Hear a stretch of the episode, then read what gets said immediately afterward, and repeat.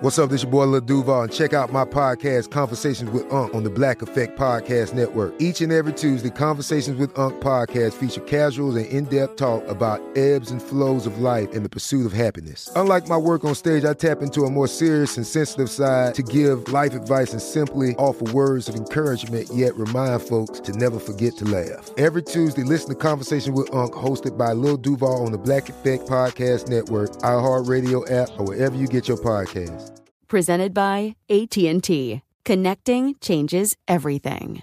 Are you still searching for your perfect place to call home? Well, now is the time to buy at Fisher Homes. If you're looking to move in before the end of 2024, May could be your last opportunity to start building your dream home and close before the year's end. If you're hoping to move in even sooner, Fisher Homes also has homes that are move in ready and waiting for you, where you can start enjoying the benefits of homeownership even faster. Schedule your personal tour with a new home advisor today at FisherHomes.com and make this spring the season you find your perfect home sweet home. We went from normal life, healthy child to acute lymphoblastic leukemia or B cell ALL. The St. Jude team came up to get CJ via ambulance. Shortly after that, I noticed a rainbow. It meant that there was hope. We were driving into hope. To have hope is to have your child healthy, and we have that because of St. Jude. You can help kids fight childhood cancer. Please become a St. Jude Partner in Hope today by visiting musicgives.org.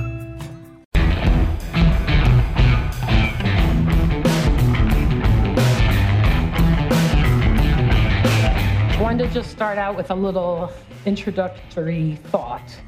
It was about 57 years ago when Bob Dylan famously enraged folk music purists by going electric. What might those people say today when they learn that he sold his song catalog to a multinational conglomerate for nearly $400 million? In the past few years, the value of these assets has really soared to previously unimagined heights, with publishing in particular seeing multiples well over 20 times their current market value. You know, we should explain how your company makes money, which, from what I could tell, is a mix of sponsorships and commerce. Uh, why at this, I guess, early stage is that not enough to be self sustaining? It sounds like walking in the door, you saw IP. You saw the potential for IP, which is the, you know, seemingly the most valuable commodity on earth. And it seems like right there, walking in the door, you were marrying you you know you were bringing together your experience and knowing how to how the levers of media and television and entertainment work Welcome to Strictly Business, Variety's weekly podcast featuring conversations with industry leaders about the business of media and entertainment. I'm Cynthia Littleton, co editor in chief of Variety. I'm one of three rotating hosts of this podcast. I share it with my longtime colleagues Andrew Wallenstein, president and chief media analyst for Variety Intelligence Platform, and Shirley Halperin, Variety's executive editor of music. This is our 2022 highlights reel. Having three of us share hosting duties ensures that we cover a lot of industry ground. We keep it focused on conversations about the biz end of showbiz. Making money, spending money, building brands, pouncing on M&A, and rethinking old strategies. That's what we love around here. We're not afraid to go deep or go wonky. We get the best feedback sometimes when we dive into intricate business issues that are changing fast. We started the year with Shirley's conversation with Splice founder and CEO Steve Martocci in a conversation about how technology is helping music creators. From there, we headed to the Heartland for a conversation with Allison Page, head of TV for Chip and Joanna Gaines' Magnolia Network. And then we moved on to the highest ranking female executive in the video game industry, Laura Miele, Chief Operating Officer of Electronic Arts. We've had CEOs from all over the map, including Mattel, Weta FX, and Wondery. We've had the leader of a startup media company aimed at kids, Seema Zargami of Mimo Studios, and we've had the leader of a startup aimed at senior citizens, Saltbox TV CEO Jerry Gehring. We've had a stream of business focused producers Peaky Blinders' Caryn Mandabach, Michael Ellenberg from Apple's Pachinko, Charles Roven of Sony Pictures Uncharted, William Sherak, Jason Blum. Over at the Mouse House, we've checked in with the head of ESPN, Jimmy Pitaro, and the former head of the now departed Disney Media and Entertainment Distribution Unit, Kareem Daniel. In the funny way the world works, within a few months, we had an interview with Dan McDermott, the new content chief for AMC Networks, and then we spoke with the executive who had his job a few years ago, David Madden, who's now overseeing content development for Wattpad Webtoon Studios. One of my favorite sit downs this year was in the living room of CNBC correspondent Julia Boorstin. Julia wrote this year's coolest nonfiction business book, When Women Lead. We're happy she made Strictly Business one of the first stops on her launch campaign. It's been interesting, like looking at the data about leading and managing in crisis.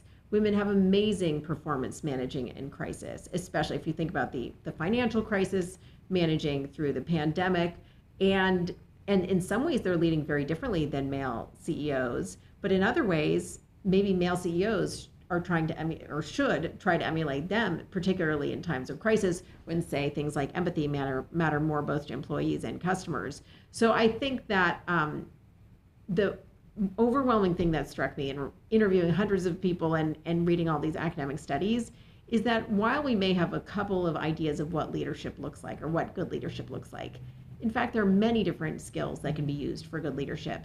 And the, the leaders who are most successful were those who didn't try to force themselves into this box or this stereotype or try to fit a model of what leadership looked like in the 70s, but instead were saying, here's what I'm really good at. And here's how I can hire people around me to fill in the things that I know nothing about. And here's how I can lean into the things that I'm really good at. Don't go anywhere. We'll be back with more annotated highlights of the year that was.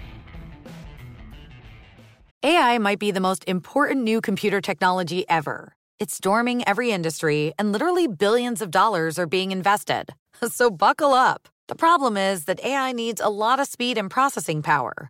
So, how do you compete without costs spiraling out of control? It's time to upgrade to the next generation of the cloud Oracle Cloud Infrastructure, or OCI. OCI is a single platform for your infrastructure, database, application development, and AI needs. OCI has four to eight times the bandwidth of other clouds, offers one consistent price instead of variable regional pricing, and of course, nobody does data better than Oracle. So now you can train your AI models at twice the speed and less than half the cost of other clouds. If you want to do more and spend less like Uber, 8x8, and Databricks Mosaic, take a free test drive of OCI at oracle.com slash strategic. That's oracle.com slash strategic.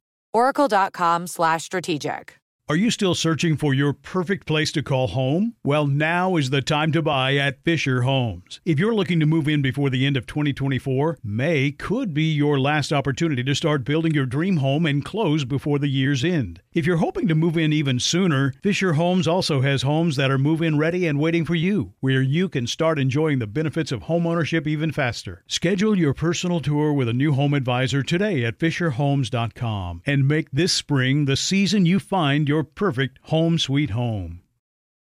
We went from normal life, healthy child to acute lymphoblastic leukemia or B cell ALL. The St. Jude team came up to get CJ via ambulance. Shortly after that, I noticed a rainbow. It meant that there was hope. We were driving into hope. To have hope is to have your child healthy, and we have that because of St. Jude. You can help kids fight childhood cancer. Please become a St. Jude Partner in Hope today by visiting musicgives.org.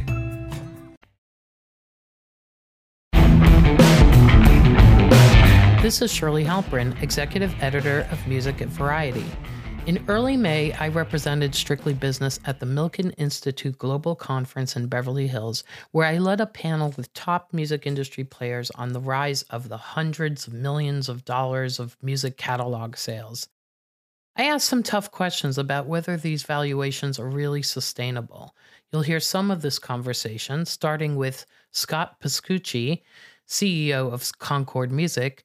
He'll be followed by observations on deal making and what matters to artists from Sherrese Clarke Soares, founder and CEO of Harborview Equity Partners, and Harvey Mason Jr., CEO of the Recording Academy.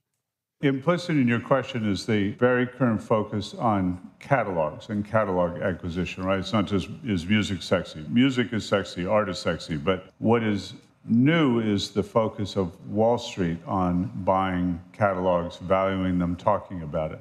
And I think what gets lost in the last couple of years of frenetic activity is that for the companies in the music industry, we have been buying and building catalogs for decades. So it's really Wall Street's focus on the on the business and the opportunity that's new. And on the one hand, it's nice that Wall Street has taken the time to learn our business and to figure out what the attractiveness of our catalogs are because they are extraordinary. But at the same time, it has created a level of frenetic frothiness, which is, I think, also implicit in your question. What are the motivations of the sellers, of the artists, and, and of the buyers? Look, I think there's a natural lifespan of these artists, and you know they reach a certain age where they want to make sure that their legacy is being preserved in the proper way, and that they can do a transaction where they know that well after they're here, these songs are going to be treated in the way that they would want them to be treated if they were still around. And I think finding the right partner is very important. There's you know, obviously the, the financial reasons. There's, you know, great opportunities for people to sell and enjoy the fruits of their labor late in life. There's estate planning, there's tax treatments that are favorable. I think all of those things factor in. I think it depends on who the person is that's selling, you know, particularly on the deals that we've done. What's been great about it is that we felt like it's not necessarily bidding war type situations. It's these people have wanted to be with us. Mm-hmm. And we take that responsibility very seriously. I think, arcing off of what Mark said, as everybody in the panel knows, there is a lot of increased liquidity in music catalogs now, right? There are more buyers, there's more buying and selling. But they are not as liquid as, you know, if I die tomorrow, resolving my estate is a fairly straightforward process. If you have an enormous music catalog when you pass, you are leaving your children, your heirs, a bundle of responsibilities that they may not want and they may not be prepared for.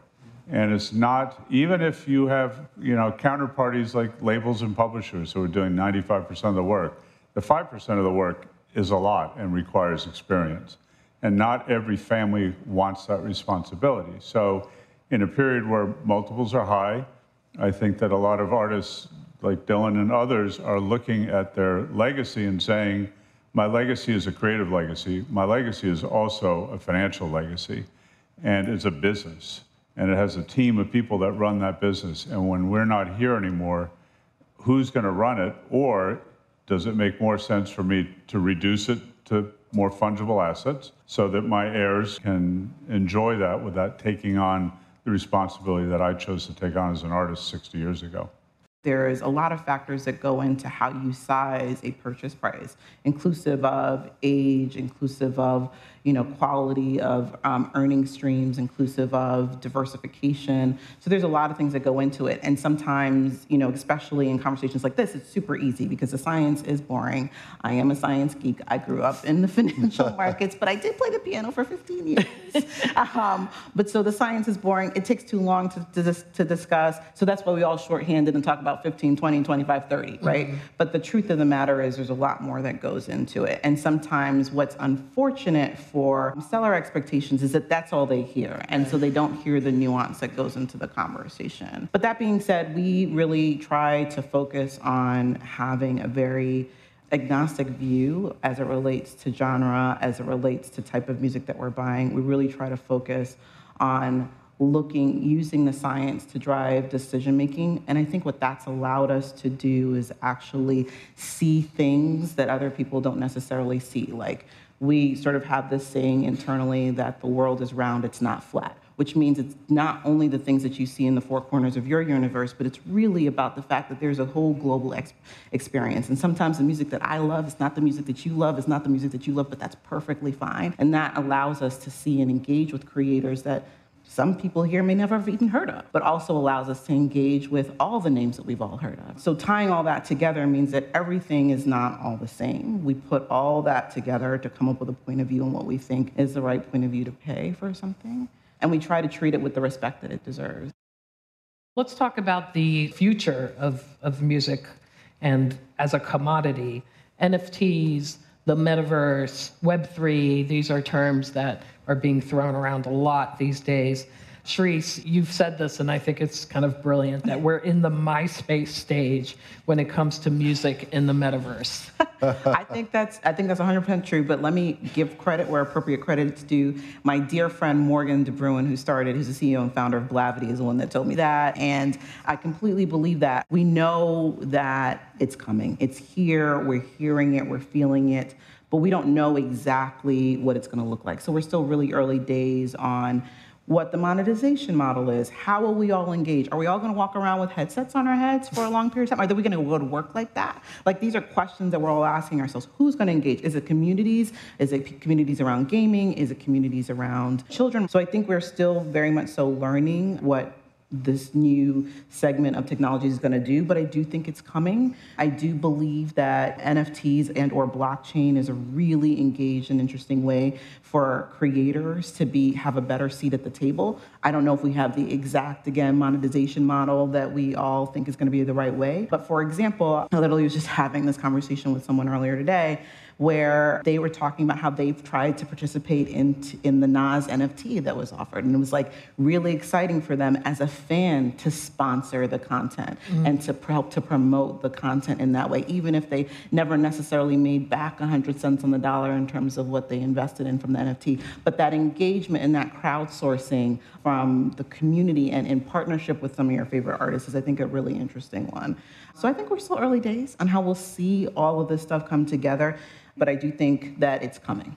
And for people to ignore it, I think is the wrong thing. Early days is a great way to put it. And I do think it's going to continue to grow, but I would say it's absolutely here. We're seeing the desire for music, and we talked about it earlier. Music's omnipresent, it's everywhere, it's in all these platforms. Uh, at the Academy this year, for the first year, and just as a reminder, I've been the CEO for about 18 months, under two years. And one of the first things I did when I came in, I said, How is music going to be involved in all these new platforms and formats and how can we make sure we're on the cutting edge of that and make sure that we're looking out for the music community which is really our, our mission and our job and all of our creators and members at the mid-year point the markets were looking brutal especially for media and tech shares S&P Global Ratings Senior Director Naveen Sarma spoke insightfully with Andy about long-term changes in the media sector. At that time, coming off the May meltdown of stocks and the crypto market, Variety and Andy's VIP team also collaborated on a special report on this muddy situation. It's available still for free download. All you have to do is Google Variety and How to Survive a Bear Market. You'll find it. Ultimately, when we think about consumer spending and we think about the media sector, we're really thinking about how the consumers feel about spending because consumer spending represents two thirds of the US GDP. Um, if consumers feel stressed and stretch and they choose to cut back on spending, that ultimately um, will impact the, the media and entertainment sector, even if there isn't a recession. Um, I, I, think one of the things that we have to consider is, is consumers change behavior sometimes permanently due to stresses. We certainly saw that during the Great Recession, and we certainly saw that during the pandemic. In the case of the pandemic, we saw an acceleration in secular trends um, which you, you, know you and I have talked a lot um, about these trends. You know, whether it's cord cutting, it's the move to streaming, it's the shift of advertising from you know traditional um, uh, you know media to digital. All of those things accelerated during the pandemic. Um, if we get another economic downturn, we certainly think that that could reaccelerate those trends again. If there was one recurring theme that I kept hitting on time and again in the podcast interviews I did this year, it was what it's like for producers to deal with the streaming giants. On the one hand, companies like Netflix and Apple mean there's more deep pocketed buyers for programming than ever before. On the other hand, streaming services have enormous leverage in those negotiations. Fresh off her Netflix hit Peaky Blinders, veteran TV producer Caryn Mandabach talked with me about what it's like operating as a small independent entity in this space. Then there was Michael Ellenberg, who's been on both sides of the table, having previously worked at HBO before segueing to his own company, which produced the Apple TV Plus series Pachinko. But first, let's hear from William Sherak, producer of the action movie Ambulance, about how he decides which movies are best to produce for streaming or for theaters. A limited series, is it? The Night Agent set up at Netflix as well. It's it's a busy year. Busy year. Um, what is the next phase of growth for your company? Um, you know, we kind of look at it in different phases. I think phase one, because you know, Jamie, Paul, and I, my two partners, um, have all been doing this for a pretty long time. It was proving to ourselves in the industry that as a partnership, the three of us could be successful in sort of what you would call the traditional producing, you know, the traditional producing ways, developing material, getting it out in the marketplace, getting them made, having them be successful. I think year one and two proved that. You know, Scream came out was was successful. We're super excited. We we're getting a sequel. We'll shoot this summer. Um, Ambulance, I could not be more proud of as well. You know, we put it together. It's a it's a great piece of material with an amazing filmmaker and stars, and Universal's really happy, and they've been an unbelievable partner. Our first TV show is a series at Netflix that Sean Ryan created with us, um, based on a book we optioned called The Night Agent. Not to compare myself uh, in any way to George Lucas, but if you if you did a great and family at the center of, of what we're talking about, if you did a great hit, you did you don't know the manifestations. You don't know that there'll be dvds you don't know that there'll be laser toys. You really you know you don't know but you ask questions. So i just asked everybody what do you think?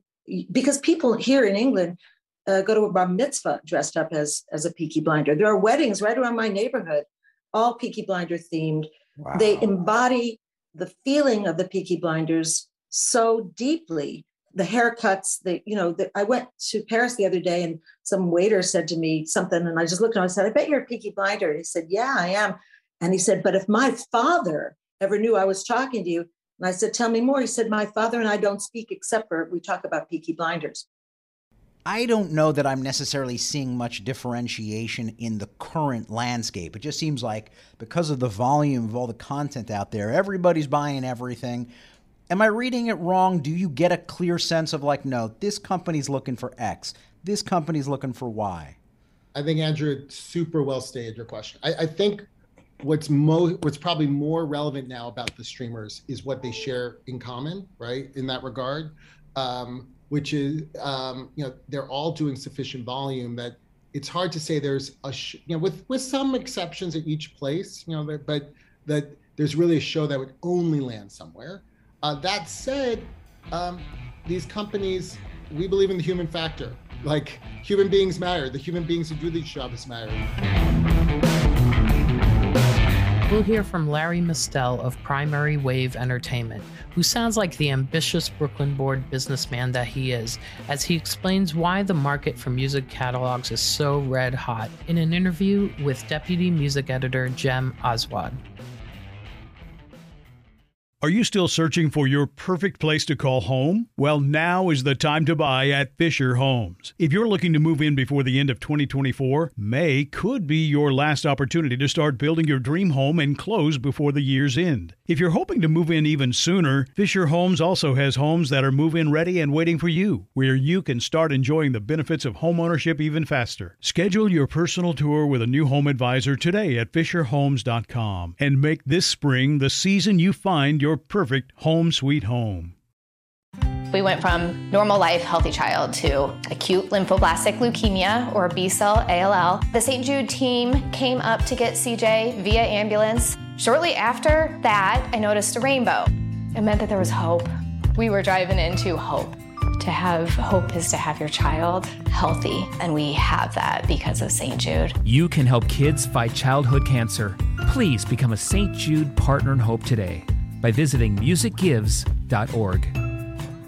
Are you tired of your scented cleaning products smelling and cleaning like meh?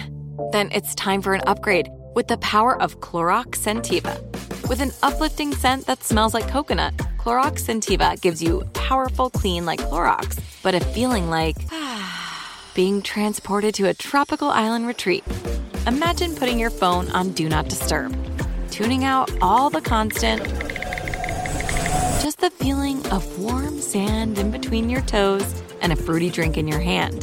The ones with the little umbrella. Refresh your home to feel like an all inclusive vacation by getting Clorox Scentiva.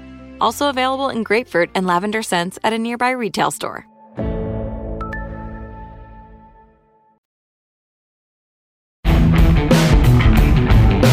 We have somewhere now between 50 and 60,000 copyrights.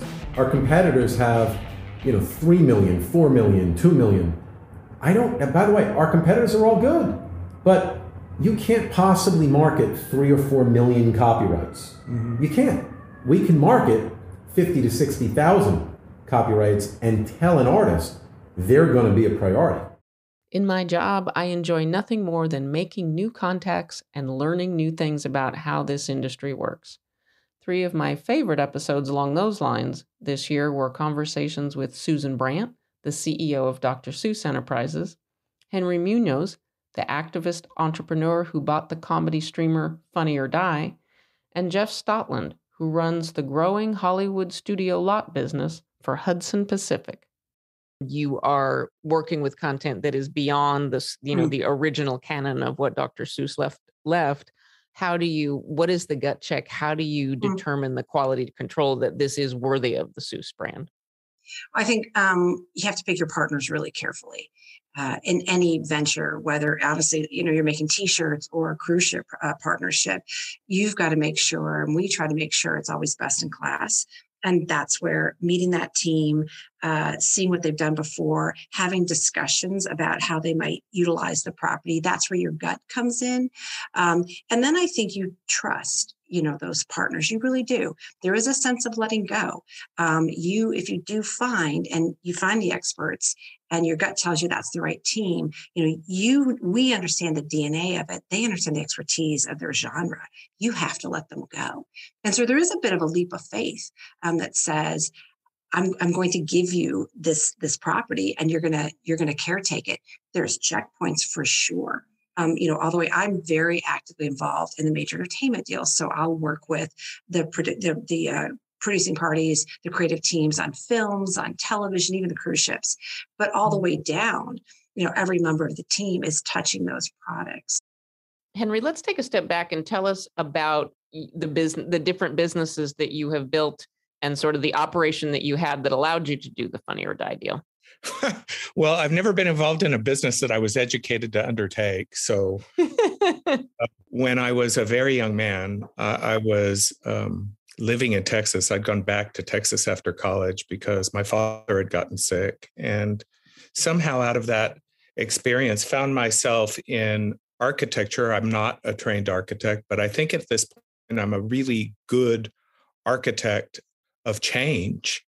And, and that business um, in combination with some my political activity. You know, I had the great I had a great mentor. Her name was Ann Richards. She was funny, mm-hmm. right? And she used her big personality to create change, to create a new Texas. And I was a part of that movement. I was the transportation commissioner for the state of Texas for almost four years. Very, I was very young.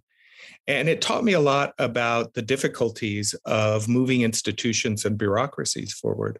It also taught me that the stories of my people, of my community, weren't the stories that were in museums or archives or libraries. It, it taught me a lot about if you're going to build a building, design a, a, university, for example, that it's important that that university look like the people that we're hoping to inspire. So that started about a 30 year journey to try and imprint on the built environment, on architecture and urban planning, the cultural traditions, the history, the storytelling of Latinos in this country. That led me to um, the board of the National Board of the Smithsonian Institution. I'm very happy that I just was elected the chairman of, of the newest board, which is the board to create the National Museum of the American Latino. And that is what introduced me to President Obama. And President Obama really was the person who taught me that I could change create massive change in cultural institutions and businesses. So, uh, long story short, I found myself working to change healthcare in New York City, and that has been eight years now. And I'm not a doctor, but um, I have learned how to create a closer connection between a very confusing system and people in this country, and in particular, people who don't necessarily speak English, just like my grandmother um, when she needed medical attention. And mm-hmm. we've figured out a way to do it uh, at a more affordable cost and improving quality and doing what really needs to happen, which is allowing working people to have the same approach to wellness and preventative care and not to wait until it's too late to get into the hospital. So I have built a business in Texas and built a business in New York. Both of them are involved in this kind of intersection, right, mm-hmm. of design and politics or government and and now I want to do what has not been done, I think, in in the entertainment industry is to bring that same kind of leadership, ownership, and um, inclusiveness to entertainment on behalf of the Latino community, communities of color, gay people. Let me ask you in the big picture, how has scale benefited? How has the scale of adding more properties and now, you know, the potential for Quixote? And forgive me, that deal is done. That is a done deal. So adding Quixote, how has scale helped you? Scale, I would say, is at the core of our strategy. And the reason is because ultimately, you know, we believe that having the assets in the right markets and the right services is really important to the studios. As those studios get bigger and their their businesses become more complex, and they're shooting in multiple geographies, um, multiple types of in content, multiple languages. in multiple I mean, languages. Local language is the thing. All of it, yeah, exactly. And and so that you can imagine is that I mean it's incredibly complicated, right? And so they're co-financing stuff. They have different partners, but what they really want is almost an easy button for some aspect of their business. And so the way you know we look at this, the way I really look at this is we're in the picks and shovels business. we're in the business of providing picks and shovels for the studio folks to go produce their content and mine for gold to come up with that next mm-hmm. amazing piece of content. And so how can we make it easier for them to do that? Whether you're filming in, you know, geographically wherever around the world, whatever services you need, how do we make it as easy as possible so that you know you don't need to make 20 phone calls? You don't need to go figure out how to go you know put together all the picks and shovels to go produce this content. So scale is a way to do that right? You can't you can't make it easier unless you have those assets and you have that scale. Right and so that's really a big part of the strategy and really fundamentally underscoring our acquisition of some of these companies and being in all those markets and being in all those markets and you know you you that that really is it. And and listen, it's not you know me talking about this is not revealing some secret sauce. I, I think a lot of people would agree that collecting those assets in those key markets, it's kind of obvious, right? It's just super hard to pull it off. right. And that's in the, the secret sauce of what we do is our ability to invest in and operate real estate and operating companies. And what you'd find is that in the world, there's not a lot of people who have the the ability to sort of speak and, and, and execute real estate and also speak and execute operating businesses.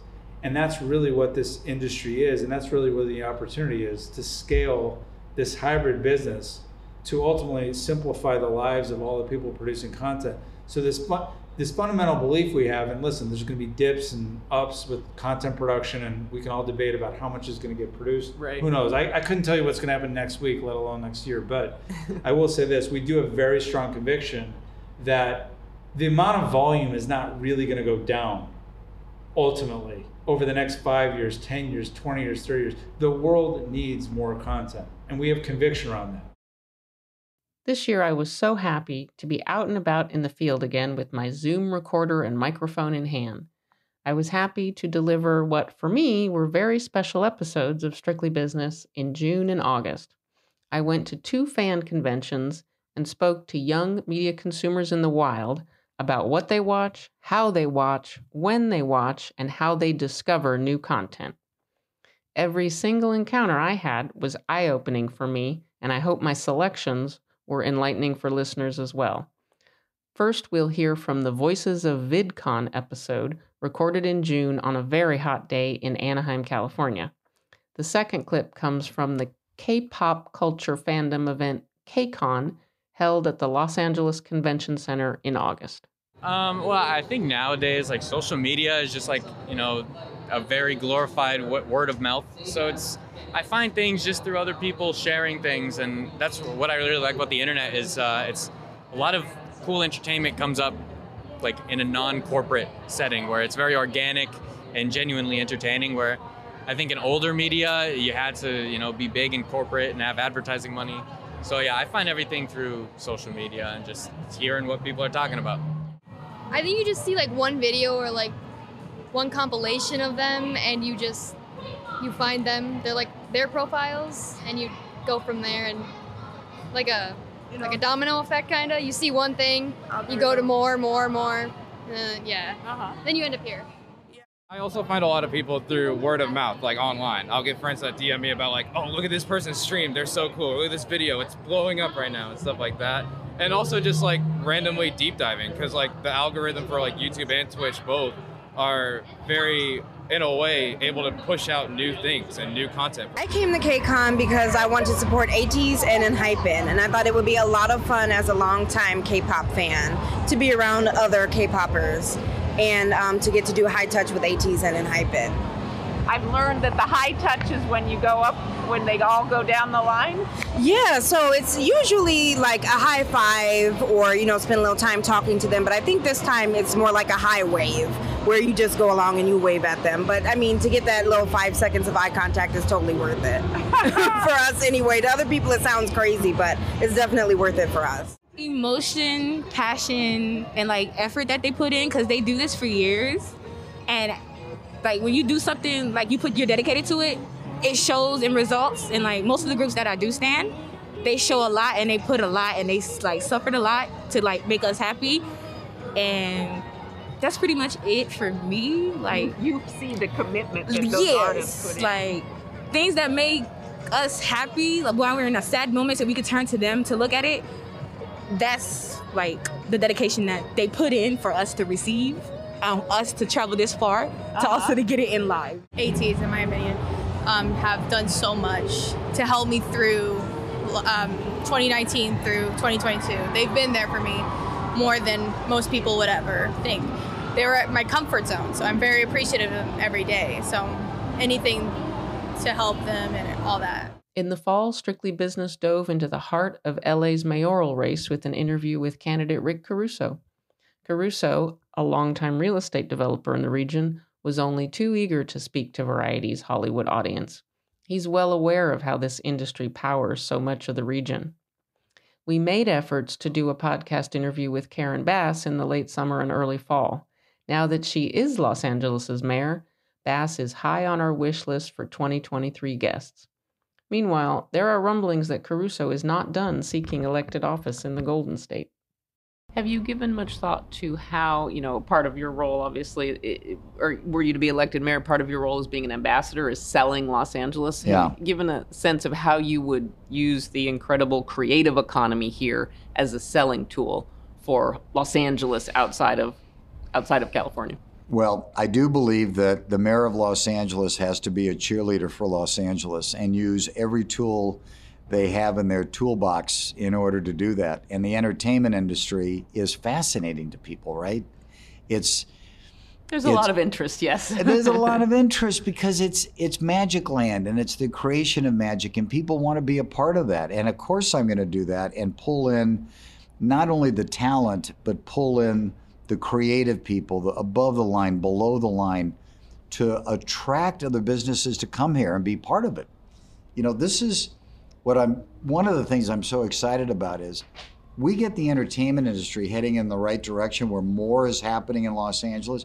It just builds the economy, create jobs again below and uh, the line and above the line. Mm-hmm. New development goes on, more housing happens, right?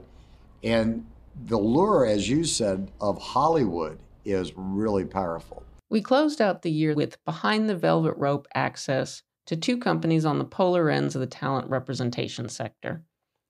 APA is going into its 60th year in business, and it's ready to take some new big swings as it sorts through the opportunities that have come through the recent acquisition of ICM Partners by CAA.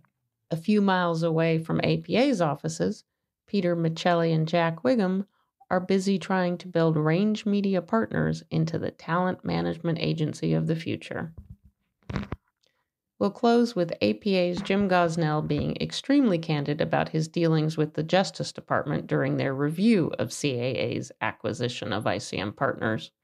And that is followed by my favorite closing moment of any Strictly Business episode this year, courtesy of Jack Whigham and his mom. I got to be honest, the conversations were borderline ridiculous in how they thought about the business works that CAA and ICM are going to have such a hold on the business.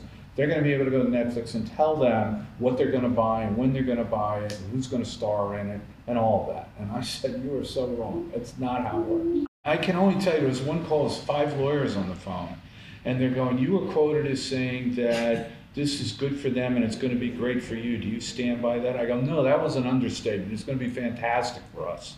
I said, You don't get it clients will become available, agents will become available. You know, who knows how that's all going to shake out, but it creates an opportunity for everybody. It's who decides to take advantage of it or not. And I, I, I said, you didn't care about Disney and, you know, Fox getting together. That didn't bother you. Why is this such a big deal? And I want to also say thank you to Jack's mom for making us a delicious plate of pumpkin bread, of which I have had two pieces, and I'm gonna go in for a third before I leave. Pete's had four. So that's a shout. five, that's a shout out to Beth Whigham who uh, Beth made Whigham. pumpkin bread. Thank you, uh, Miss even with a hurt back. So love you, mom.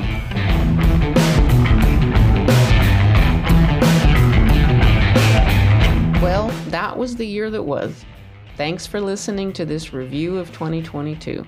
We're excited to hit our fifth anniversary and episode number 250 in the first half of 2023. Here's to a prosperous new year for all. We'll be back next week with another episode of Strictly Business.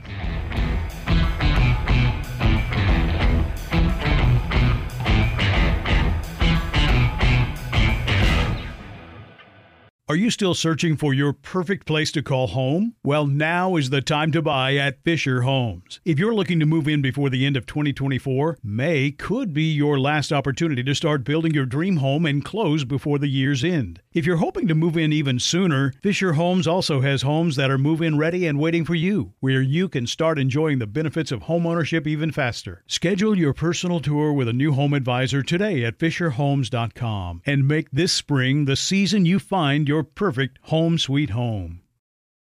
We went from normal life, healthy child to acute lymphoblastic leukemia or B cell ALL. The St. Jude team came up to get CJ via ambulance. Shortly after that, I noticed a rainbow. It meant that there was hope. We were driving into hope. To have hope is to have your child healthy, and we have that because of St. Jude. You can help kids fight childhood cancer. Please become a St. Jude Partner in Hope today by visiting musicgives.org. Are you spending more time in your basement now that it's your rec room, office, kids' playroom, or home gym? Well, you need to ventilate those spaces to remove stagnant, musty air. For over 20 years, the EZ Breathe ventilation system exchanges dirty, damp air for cleaner, drier, healthier air. Take charge of your indoor air with your own EZ Breathe ventilation system. You can get it installed, or DIY kits are available. Just call 866 822 7328 or visit takechargeofyourair.com and receive 20% off today.